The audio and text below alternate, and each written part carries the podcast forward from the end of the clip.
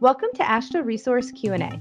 We're taking time to discuss construction materials testing and inspection with people in the know, from exploring testing problems and solutions to laboratory best practices and quality management. We're covering topics important to you. Hello, I'm Kim Swanson. In today's episode, we're sharing audio from the questions and answers section of our November 2021 webinar, Making the Resource Proficiency Sample Program Work for You. In this audio, I'm joined by John Malusky, Proficiency Sample Program Manager, and Ryan LeQuay, Laboratory and Testing Manager.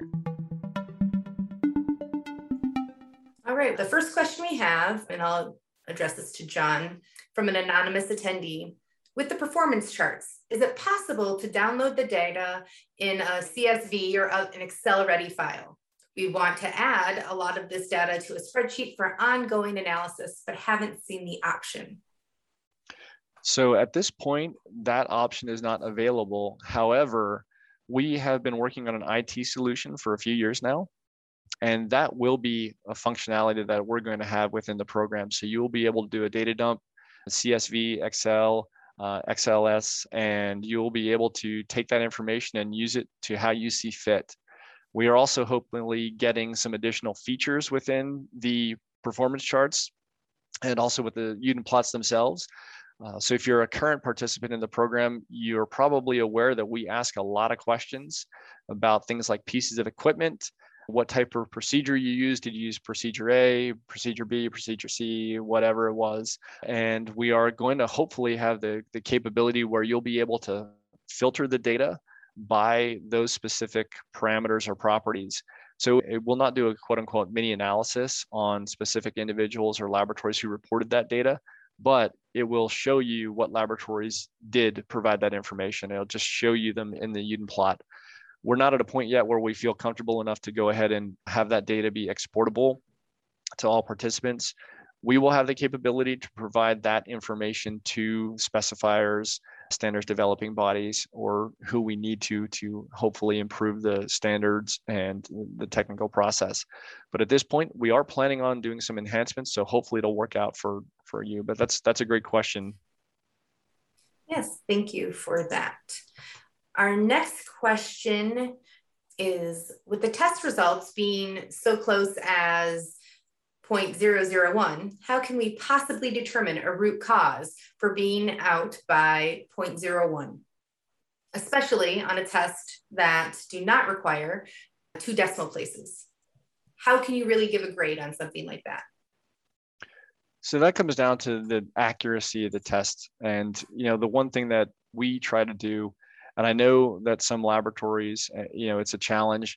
When we do things like sieve analyses, we typically ask for one decimal place beyond what is in the test method. And that's just simply to try to get that accuracy requirement within the standard. So I, it is difficult, it is challenging, you know, and when it's something so finite, it can be tough. It's like looking for the needle in the haystack. And I guess my my bigger thought is is that happening over and over again and could that be something that's seen in the performance charts or is it a one-time event it says we've constantly received a two or three so if you have a three there's really nothing to worry about but if you're constantly receiving a two then there is something that's a consistency issue so you might want to look at those performance charts and try to investigate and see what's what's going on with that Ryan, I don't know if you could explain anything there as well. Yeah, I mean, it's a very important line. You know, if you're on the three side, you get the pass. If you're on the two, you know, you, you get the fail. So if you're, but if you're bouncing around between the two and the three, you know, there might still be something there. Yeah, I mean, like I said, my, my biggest thing is the consistency part. If it was just a two at random, um, you know, the way that statistics work, it's going to happen sooner or later. But if it's a consistent thing and you're seeing it happen, then I would take a look at the performance charts and see how you're trending from year to year and see if there's any kind of bias. That would be my suggestion. All right. Thank you.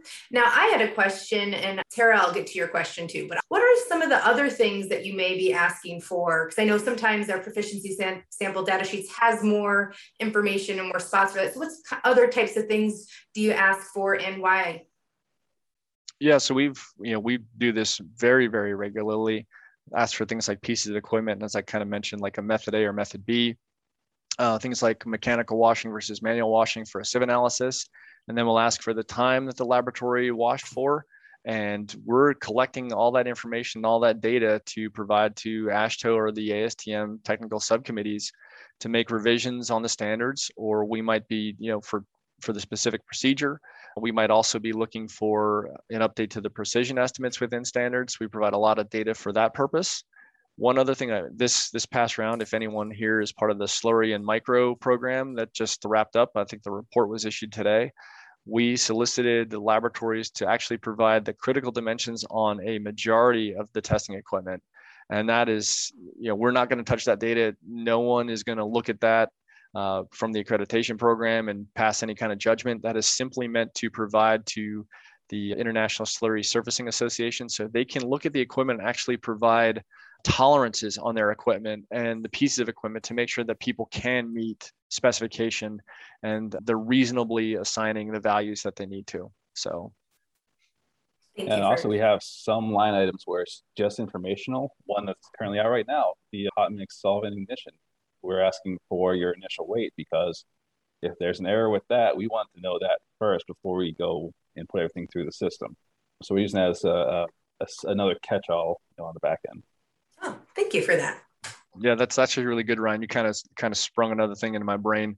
Um, for, for this round with the gyratory testing, we actually got some feedback with labs. Why are you asking us for what our sample weight was prior to doing the bulk testing? And we found out that through our experience and through experiences with the laboratories, that dry weight of the specimen has a pretty strong correlation with how well you scraped your sample bowl, which has a pretty good correlation with your compaction height.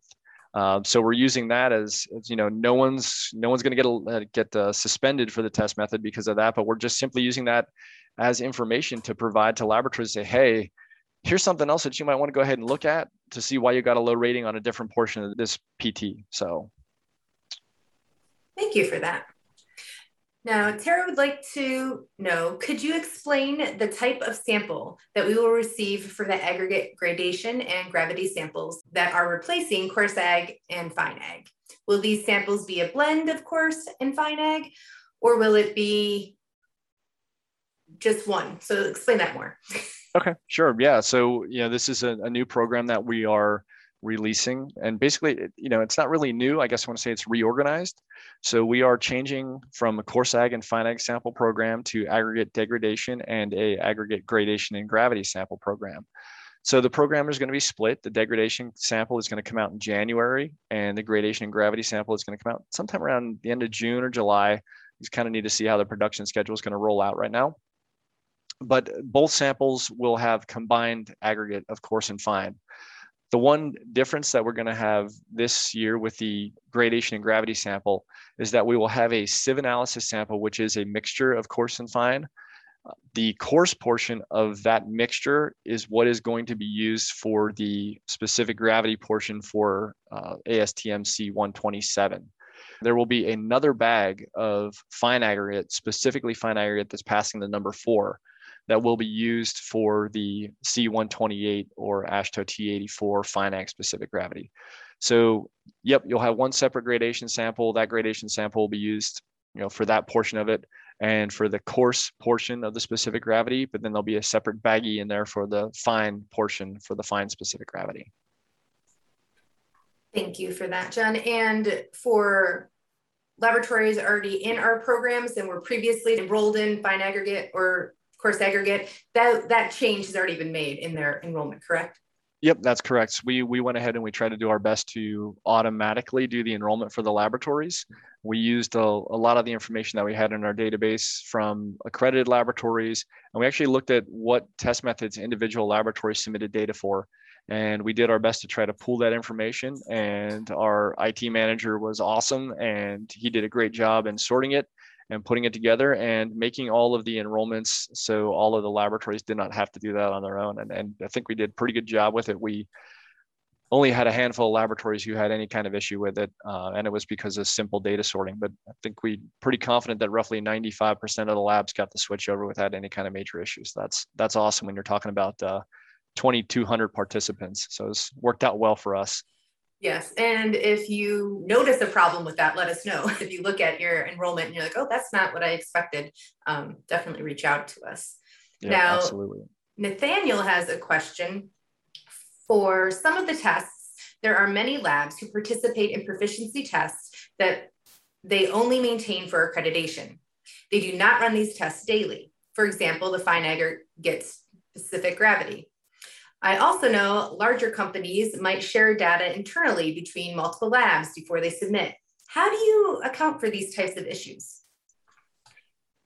so that's the one one of the tricky parts about the, the sample program we try to do our best to make sure that all of the laboratories are testing with integrity and you know we do know that laboratories call each other and they talk i'll get phone calls from laboratories who say hey i talked to the lab down the street and this is what they're getting can you confirm that and i'll say no i can't confirm it uh, but it it seems to be within what's reasonable for the testing data so uh, you know, I would say that uh, while we can't really prevent collusion, uh, we try to do our best to minimize it. Now, I will tell you that when I am conducting a data analysis or Ryan's conducting a data analysis, we will sit there and look at the scatter plot and we will look for clusters of data. And if we see a cluster of data, we can easily identify the laboratory number that it came from. And if we see that cluster containing several laboratories that have the same name, we will notify the accreditation program of possible collusion. So while I can't say we can completely prevent it, I can tell you that we do screen for it. And as it comes to the part where if you're never performing the test, if there's no reason for you to do it, then don't do it. I mean, you know, especially if it's unless you want to use it for training purposes. I mean, if you don't need to do it, don't do it. Right. Look into why you're credited for it. Um, was it we needed it for one project five years ago, and that's why we got it? If you're not doing it anymore, don't do it. Yeah, that is a really good point. In a recent podcast episode, Brian and I discussed that similarly of, you know, an accredited laboratory was like, well, why are we accredited for this? We don't want that. And it's like, well, we don't know unless you tell us, but we also don't want to charge you for being accredited for a test if you don't really need it. So yeah, I just had to dive down that hole with the lab regarding the the new aggregate sample. Like, well, you know, we're enrolled in this and this. And like, you know, what do we need for the next year? Uh, a day later, we find out that they were enrolled for something, you know, five or six years ago. That was it. They didn't need it anymore. Oh, that's rough to know that you've been paying for that for no yeah, reason. It, great training the last five years. True, very true. So I want to thank John and Ryan here for answering all these questions and sharing all this information. Was there anything else that you guys maybe forgot to say or wasn't really included part of the learning objectives, but really want to make sure you let everybody know about before we wrap up? I just appreciate the time and, and having so many people come onto the webinar and listen to Ryan and I have this discussion. Hopefully it helps all of you out. Uh, you know, I just cannot stress enough to, if you've got a question or a concern, feel free to email us or call us. We're here to help you. We're, we're here to do our best to make sure that the testing is getting done uh, correctly and appropriately within the guidance of the standards. And, you know, like I said, don't hesitate to contact us. That's what we're here for.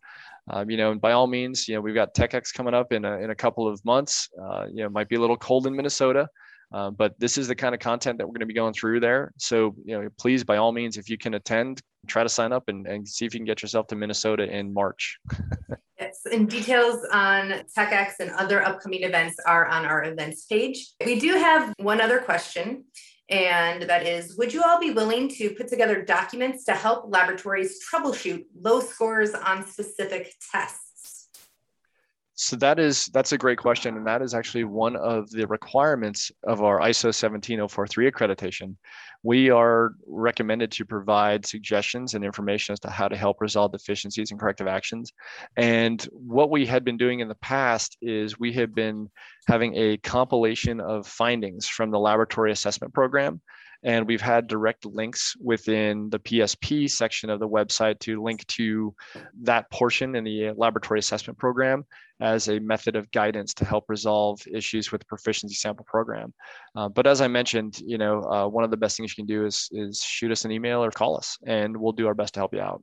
Yeah, we're willing to uh, do a deep dive there with you they're not just saying that everybody they really would like to do a deep dive into into these types of things so um, with all of that, I think we're going to wrap this up. So thank you, everybody. Thank you, John. Thank you, Ryan, for your time today. And have a great day, everybody. Thanks, Kim. Thank you, Kim. Appreciate it. Thanks, everybody.